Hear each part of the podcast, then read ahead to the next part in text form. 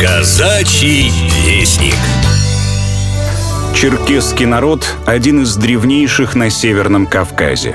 Его многочисленные племена некогда населяли территорию от восточного побережья Черного моря до Кабарды – до начала русско-кавказской войны отношения черкесов с Россией были дружественными. Но российско-турецкое соперничество за влияние на Кавказе привело в конечном счете к войне, которая длилась более ста лет. Одной из своеобразных черт Кавказской войны было то, что непримиримые в открытом бою враги в повседневной жизни иногда оказывались кунаками. Джамбулат Балатоков был сильнейшим черкесским полководцем Кавказской войны, равных которому не было ни на Западном, ни на Восточном Кавказе. Он не проиграл ни одного сражения, и народная память донесла до нас воспоминания о том, что черкесский князь, являясь долгое время непримиримым соперником России, имел прочные куначеские связи с казаками. Не раз и не два Джамбулат Балатоков встречался с Якимом Дадымовым, крещенным осетином, командиром Кавказского линейного казачьего полка. Тимиргоевский князь проводил с ним время в приятельских беседах и пиршествах. И, конечно же, их дружеские взаимоотношения не могли не влиять на ход военных событий, конкретно на том отрезке кубанской линии, который охранял Кавказский полк. Как писал историк Потта, одним из условий дружбы офицера и черкесского князя был устный договор. Джамбулат обещал не тревожить станицы хуторов Кавказского полка, которым командовал Дадымов, а Дадымов со своей стороны должен был смотреть сквозь пальцы и даже вовсе не видеть проделок своего приятеля в районах других соседних полков. Так оно и было.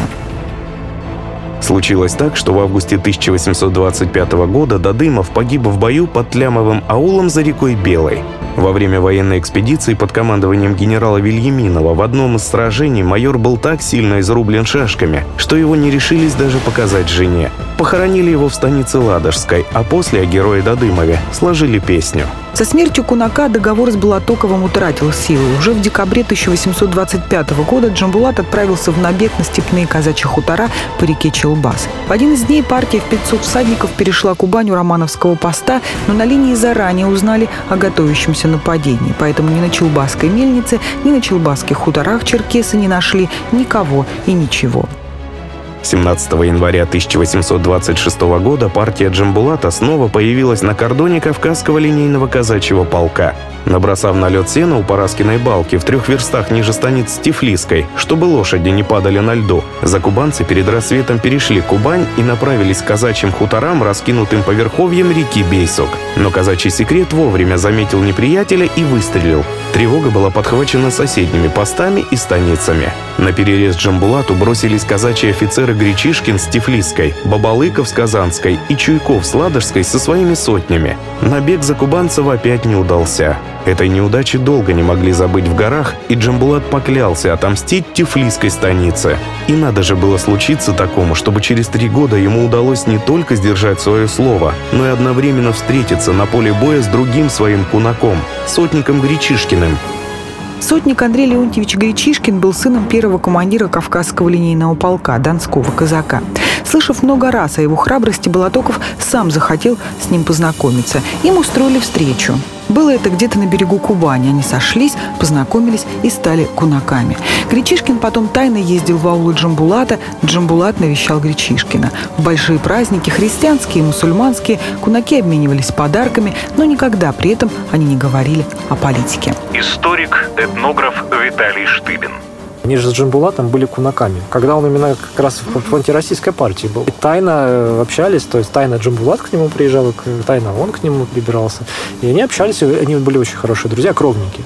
В середине сентября 1829 года начальник кубанской линии узнал, что черкесы под предводительством Джамбулата и Шумафа Балатоковых готовят прорыв между станицами Григориполисской и Тимишбекской. А в Закубане, где-то возле станицы Тифлисской, стоит еще один отряд горцев, в составе которого еще и турецкий паша Сиит Ахмед и 200 турок с двумя орудиями. Разведать точное расположение горцев был отправлен сотник Гречишкин.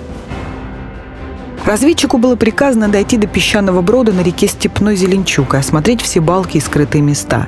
15 сентября отряд сотника Гречишкина, сам сотник, три урядника, 56 казаков из станиц Казанской и Тифлисской отправился из Казанской за Кубань. Приблизившись к реке Терса-Зеленчук, возле места, известного под названием Волчьи ворота, они наткнулись на горскую партию в 500 всадников. Отряд Гречишкина спешился и стал шагом отходить обратно к Кубани, на ходу отстреливаясь от черкесских всадников. Казаки, не останавливаясь, подбирали убитых товарищей и, перебросив их через седла, продолжали отходить на север. Раненых же усаживали на лошадей. Перестрелка длилась уже около часа, но горцы не могли броситься всей массой на казаков. Дорога между оврагами была узкой, и на ней с трудом помещались несколько всадников. Чем дальше, тем дорога становилась шире, и, наконец, казаки оказались на открытом месте, где и были окружены толпами неприятеля. Оценив обстановку, Гречишкин понял, что до Кубани им не добраться. Он приказал казакам сбортовать лошадей, заколоть их кинжалами и сложить из них треугольный брустер – так и сделали.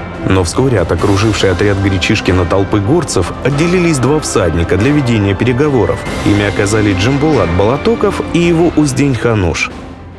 Там получилось так, что Джамбулат застал как раз-таки Гречишкина отряд, и он знал, что там Гречишкин.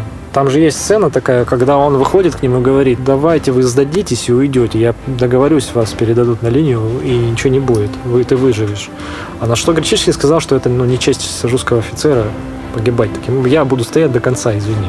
Вот. И они там переговоры еще ведут, и ему объяснял Джамбулат, что ты мой кровник, но я не могу ничего сделать, потому что сзади меня э, буйная толпа, э, многие из этих вот диких племен, и если я сам сейчас скажу, что ты мой кровник, и я тебя защищать как-то начну, они меня разорвут сами.